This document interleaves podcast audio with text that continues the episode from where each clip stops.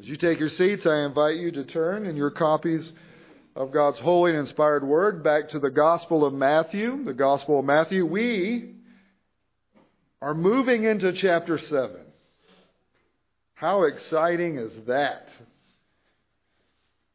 I mean, just just over a year and we're already in chapter 7. All the way from chapter 5. It's so exciting. So exciting.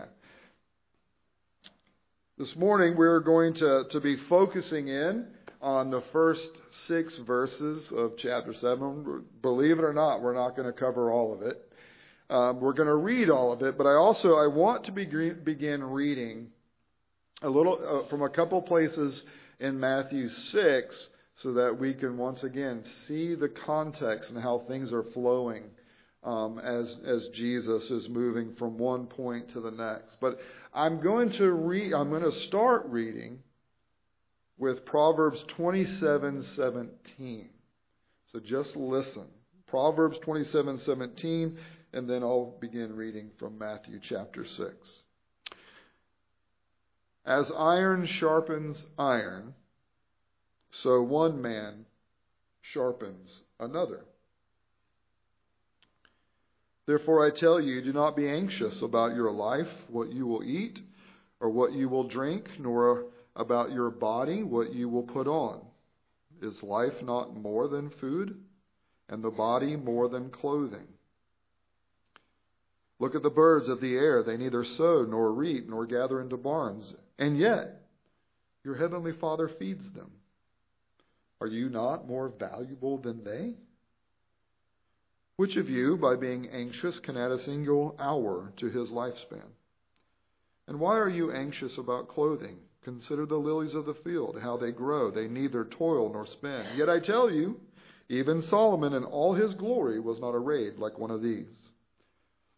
But if God so clothes the grass of the field, which today is alive and tomorrow is thrown into the oven, will he not much more clothe you, O you of little faith?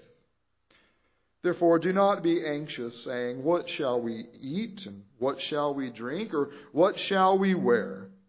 For the Gentiles seek after all these things, and your heavenly Father knows that you need them all. But seek first the kingdom of God and his righteousness, and all these things will be added to you.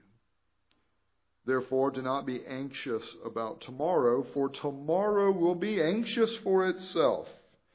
Sufficient for the day is its own trouble. Judge not, that you be not judged. For with the judgment you pronounce, you will be judged, and with the measure you use, it will be measured to you. Why do you see the speck that is in your brother's eye, but do not notice the log that is in your own eye?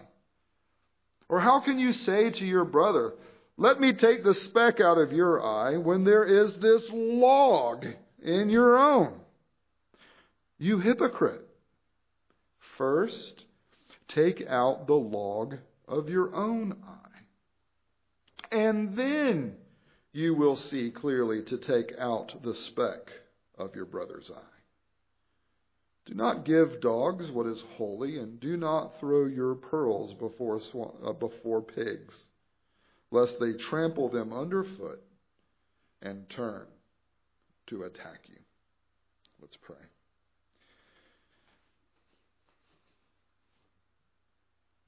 Heavenly Father, we are by nature in the fall way too confident in our abilities to know things to assess them and to take actions that are not ours to take. And so, Lord, help us. Help us to give pause, to open our, our hearts to your word this morning. That you would address within us something that is always necessary to be addressed. And that we would truly, Lord, learn to trust you more and more rather than ourselves. It is in Jesus' name that I pray. Amen. As we continue to look at how to live the good life, as Jesus is reforming and reshaping um, our moral imaginations for how to live a flourishing Christian life within this world, we, we come to a, a, an extremely important passage of Scripture that is very uh, familiar, but is not really well known. It is one of the one of the verses with, within the, the Sermon on the Mount that you can hear in a moment's notice, dropped very quickly. And not even just within the church, but within society at large. Judge not. Don't judge. Judge not. Judge not, lest you be judged. Love to throw that out. Well, in times past, the last several years, we're, we're not hearing that as much because within the, the broader culture, there is, has been a turn and there's a, a, a quickness and there is a surety to render judgment. But I'm not here to talk about what the world does. Jesus is here to talk about what the church does. And see, the reality is, is we don't have to look outside these walls to see an overconfidence, a readiness, a willingness, even an eagerness to assess, to pass judgment. It is something, if we're honest, it's something that is running through every one of our own hearts. Jesus has just taken some time to address this overconfidence we have in our own assessments and judgments. You see, the reason that we get anxious is because we do not rightly assess ourselves and our circumstances in light of who God is and what God has promised. That's what He has just told us. We, we forget about who God is, and instead we look more at the circumstances that we are experiencing within the moment. And, and what we tend to do is we will render a wrong assessment. I think I need something that I don't have. Well, God either isn't aware or he doesn't care. See, that's an assessment. That's, that's rendering a judgment. Obviously, if God was aware or, or if God cared, cared, I would have what I think I need. And I wouldn't be experiencing this lack. I wouldn't be experiencing this fear. Beloved, one of the things that you and I desire at the core of our hearts is to live a faithless faith. We, we want to, to, to walk by sight. We understand that as Christians, we, in our worldview, we, we hold to a faith. We have a faith that has substance and has, a sub, has subject matter where there is truth that is to be received and is to be trusted and is to be enacted in our lives and is to be extended to those around us.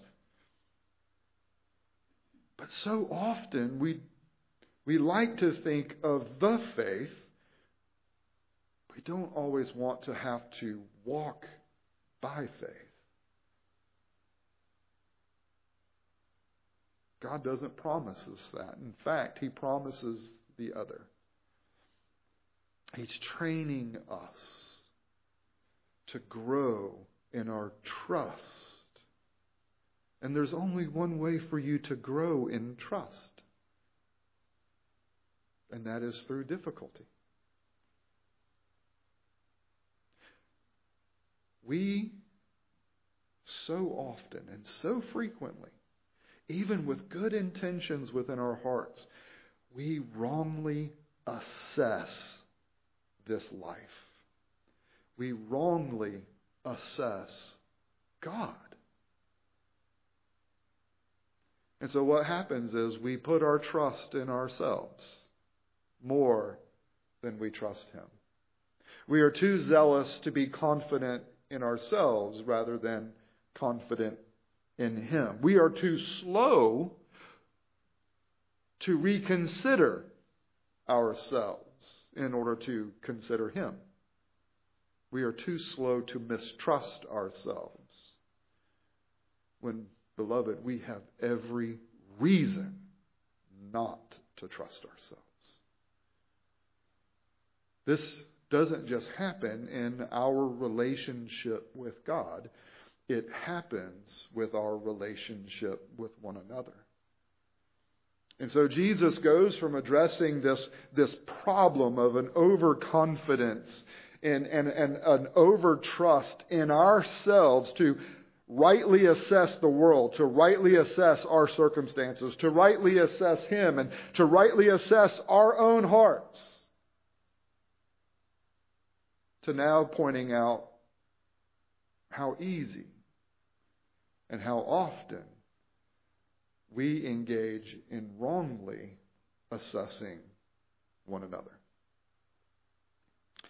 Jesus does here begin with judge not. And it is a command. It is in the imperative. And, and, but what's fascinating is, is he says, judge not that you not be judged. Now, here's what's interesting. And in the Greek, the second judge, it's both, it's the same word. Don't judge so that you're not judged. All right? It's the same word. The first use of the word is a command. It's in the imperative mood. Right? Don't do this. However, the second the second use is not in what we would call the indicative mood. All right, we're going to do a little, little English grammar here. All right? The language nerds, you'll love this. In the in English language, if we talk about uh, the declarative mood or the indicative mood, it is a way of expressing reality, right? I am not skinny. All right, that I just totally assessed reality, and I did so very accurately, right? That's the declarative, right? I am not skinny. Alabama football is awesome, right? I can I could go on. I could have thumbs down. That's the declarative mood. That's the indicative mood. The second verb here, so that you are not judged in the Greek, is, is what we call the subjunctive mood. And it's one of those. We have it in English but we're usually not typically aware of it other than context. In, in the Greek language, uh, in, the, in Koine Greek, it actually it changes the way the word is spelled so that you know, oh, this is in the subjunctive mood. And now the subjunctive mood is the mood of potential.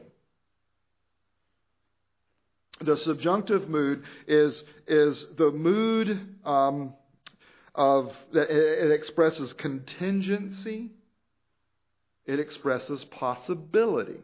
Now, what does that mean? All right.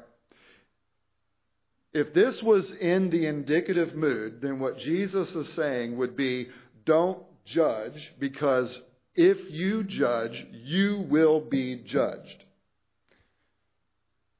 What he says is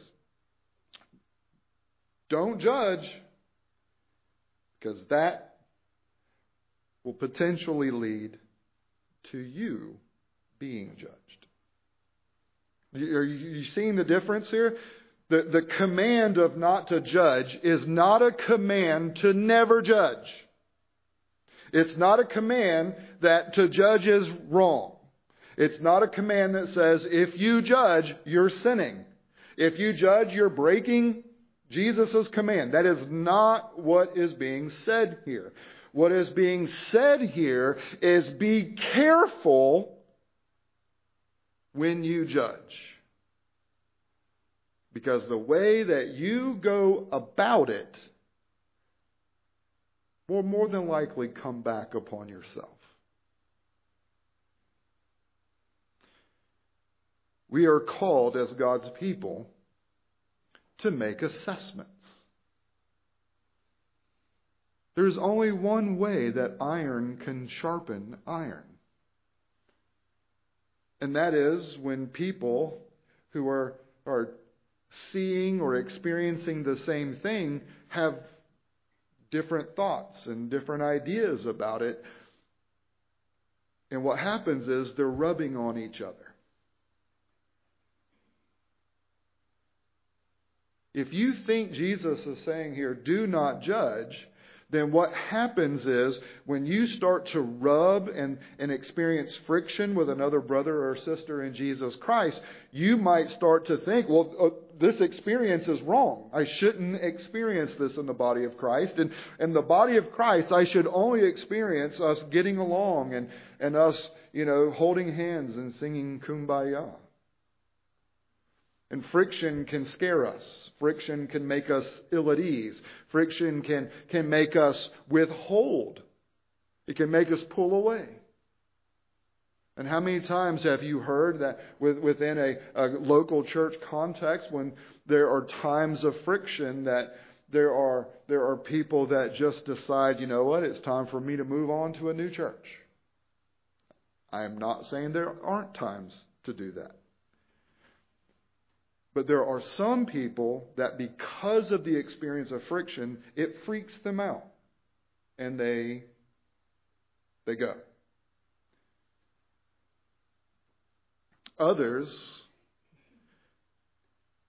might I say enjoy friction a little too much. Friction makes them feel alive. Friction gets them amped and excited. And where maybe they have been sitting on the sideline for a while as soon as there is controversy all of a sudden they're right up front. Let's deal with this. Now these are two extremes right? There are two extremes that, that tend to, to manifest themselves in the church. One is an extreme of well, I'm not supposed to make any judgments one bit whatsoever. Um, and so, therefore, I am supposed to just be uh, indulgent and tolerant. Or, I just need to find the church where we're all in such agreement that there's never friction to, to begin with. Now, here, here's a problem with that. Jesus has just told us that one of the reasons we don't want to have confidence in our assessments of things, especially trying to assess the future, is he, he has said the day is evil in and of itself. The world in which we live, as, as it is under the curse of God, lives in the midst of curse. It is evil. There is evil within a fallen world. And, and, and so, because of that, Jesus says we've got to be we've got to be slow with trying to think that we can somehow figure out the present, let alone figuring out the future. Right? The day is evil in and of itself. Well, what that does within the church and within the relationships of the church is that evil manifests itself a lot.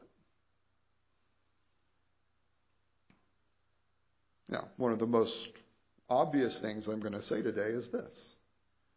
That means you will not find a perfect church here within this world.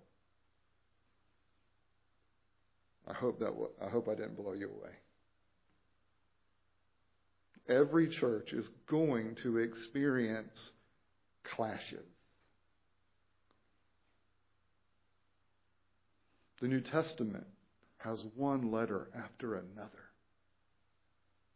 where, where a, a, a, New Testament author is writing to a church that is in the midst of experiencing tension and conflict.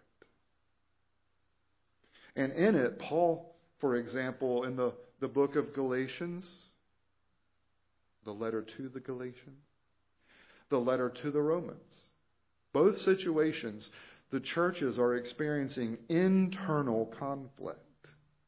And the internal conflict is over how to read, interpret, and apply the Old Testament as New Testament believers.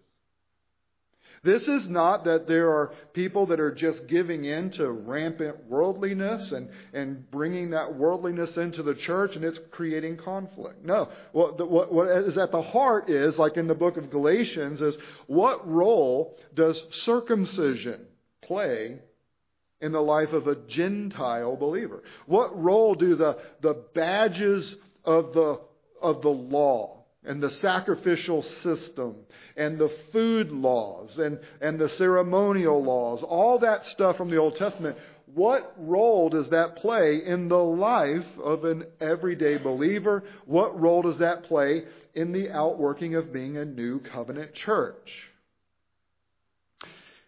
In the book of Romans, Paul says, There are some of you who want to live according to the food laws of the old covenant.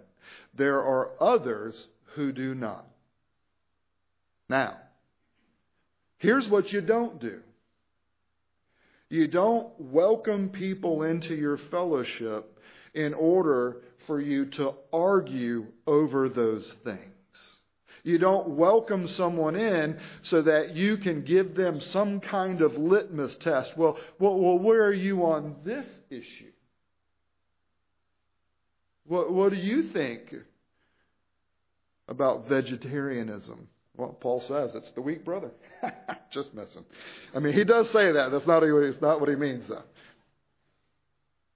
He means they're physically weak. No. It's so easy to, to get caught. And I'm not talking about sin. It's so easy to get caught up in what does the Bible teach? And therefore, I'm going to assess everyone on the basis of what I think it teaches, what I think it means, and what I think it should look like. And Paul says, no. Now, he says, you, in Galatians, you've been called to freedom. It is for freedom that Christ has set you free.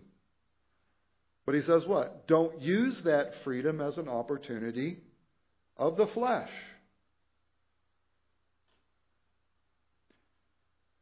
But if someone is caught up in the flesh, are you supposed to just indulge that? Is the church supposed to just be tolerant and be like, oh, well, you know, for some reason, he just keeps beating his wife. But he's free in Christ. Is that what we're supposed to do? Just throw our hands up and indulge the sin? Are we supposed to just throw our hands up and, and tolerate stuff? Once again, I'm not talking about sinners out in the world. I'm talking about us in the church.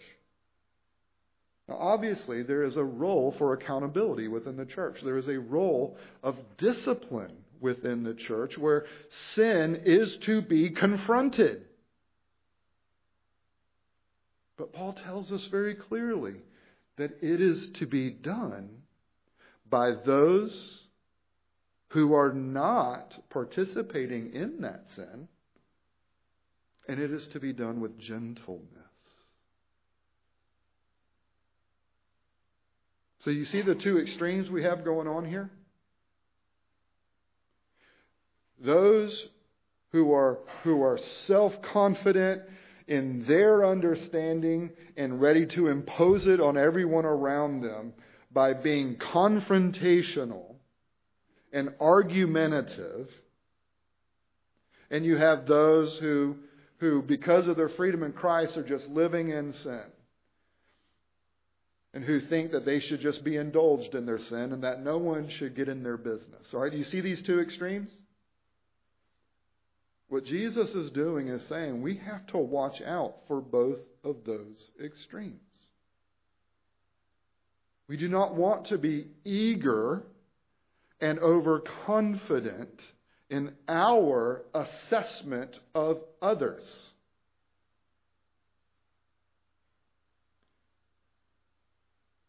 But we are to live with a humble accountability within the church. Judge not so that you're not judged in the way that you are judging. Now, who is his immediate audience here? Is it not the Pharisees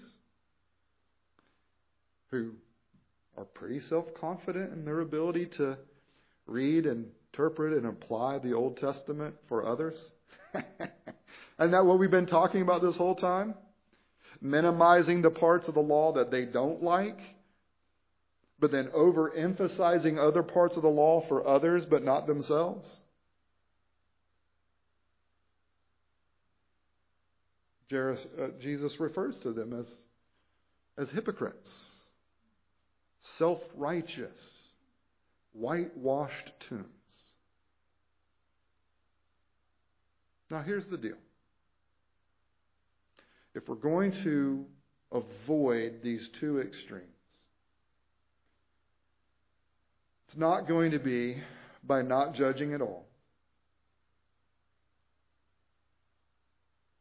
It is going to be the rendering judgment humbly and carefully, where we have first started with ourselves.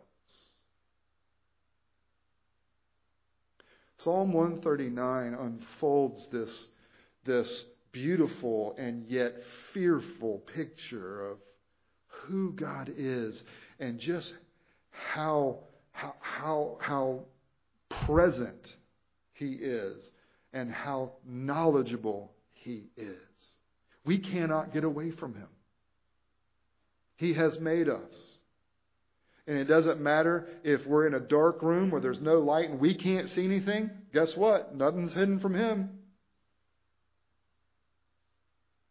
What was the deepest, darkest, most hidden space to the ancient Near East? What was going on in the womb. They didn't know what was happening then there. They didn't have 3D ultrasounds. That was a mystery to them. Man, that's just something's going on in there. Even in there, you cannot escape God's presence and His knowledge and His care. You see, His presence and his knowledge are tied to his care for his people. And what the psalmist says is because there is nowhere I can get away from you, because there's nowhere I can hide from you, because I'm always completely open and on display before you. He says, Lord, look into my heart and tell me what I need to know about what is aligned against you. You see, the psalmist, even though he, he asserts that he is on God's side, right? I don't participate with those, those people who hate you. I don't, I don't participate in the worldliness of those who are contradicting the covenant. I'm not participating in the idolatry. But what he does recognize is even though he's not participating with the worst of the idolatrous rebels, he acknowledges that he's still not right in and of himself.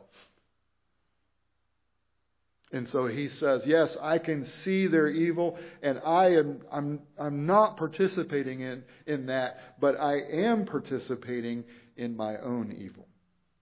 I am participating in my own ways that I rebel against you. And he says, I am not competent within myself to even know all of that.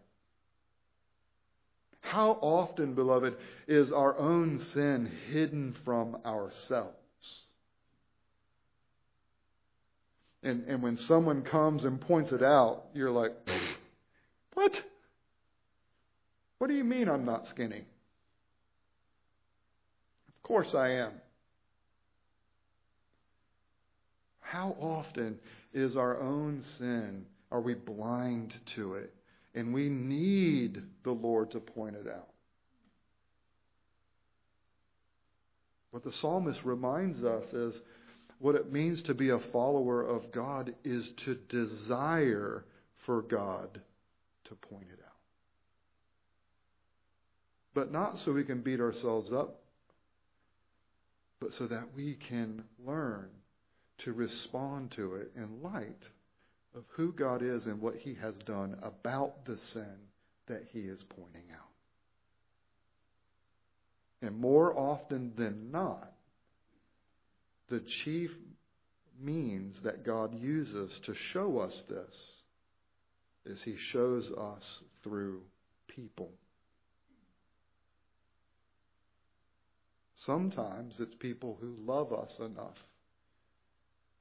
to not avoid the friction, but instead to embrace the friction in, in order to lovingly point something out. A lot of times, though, it's because someone is just ready and, and eager for the opportunity.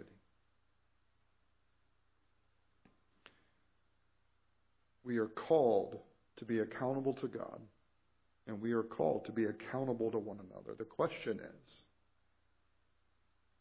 what's that going to look like within Grace Covenant Church? What is it going to feel like within Grace Covenant Church? How is it to be approached and carried out within Grace Covenant Church? Not what the world does, not what they get wrong, not with their bad techniques and all the stuff that would be so fun to, yes, let's point fingers at them and talk about how obviously awful they are. Let's first deal with the lumber in our own eye.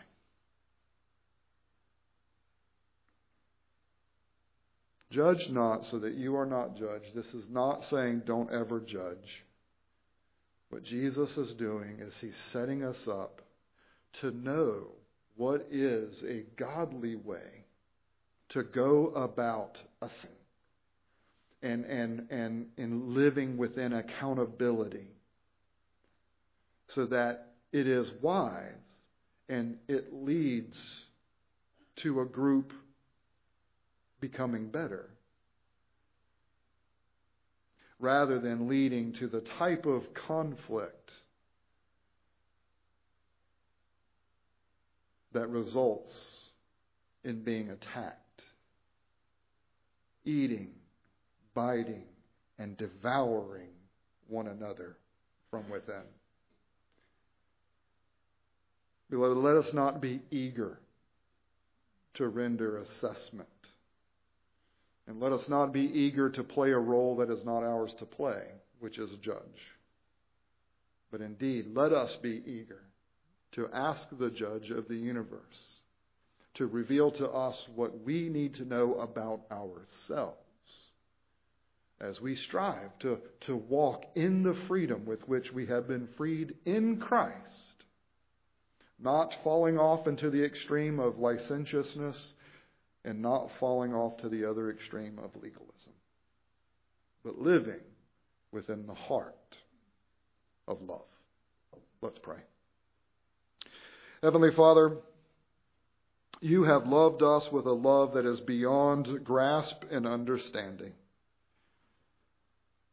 And so teach us, Lord, to, to cultivate your love rather than to nurture our own overconfidence. Help us to make such a big deal of who you are and what you have done and who you have made us to be in Christ, Lord, that, that we would not have time and interest or, or, or emotional investment into picking each other apart. But instead, Lord, being open to your means of grace that being made new in Christ day by day, we would walk more and more as those who have received every blessing in the heavenly places in Christ, as those who are no longer dead in our sins and trespasses, living under the dominion of sin and death, but who have been made alive, raised up, and seated with Christ in the heavenlies. Bless us, Lord, as we humble ourselves in order to live within the exaltation of Jesus Christ. And teach us, Lord, how to nurture a culture here at Grace Covenant Church where the subject matter of our faith isn't just words on a page or, or lines that we can recite, but forms and shapes the very air that we breathe. We pray and ask this in Jesus' name. Amen.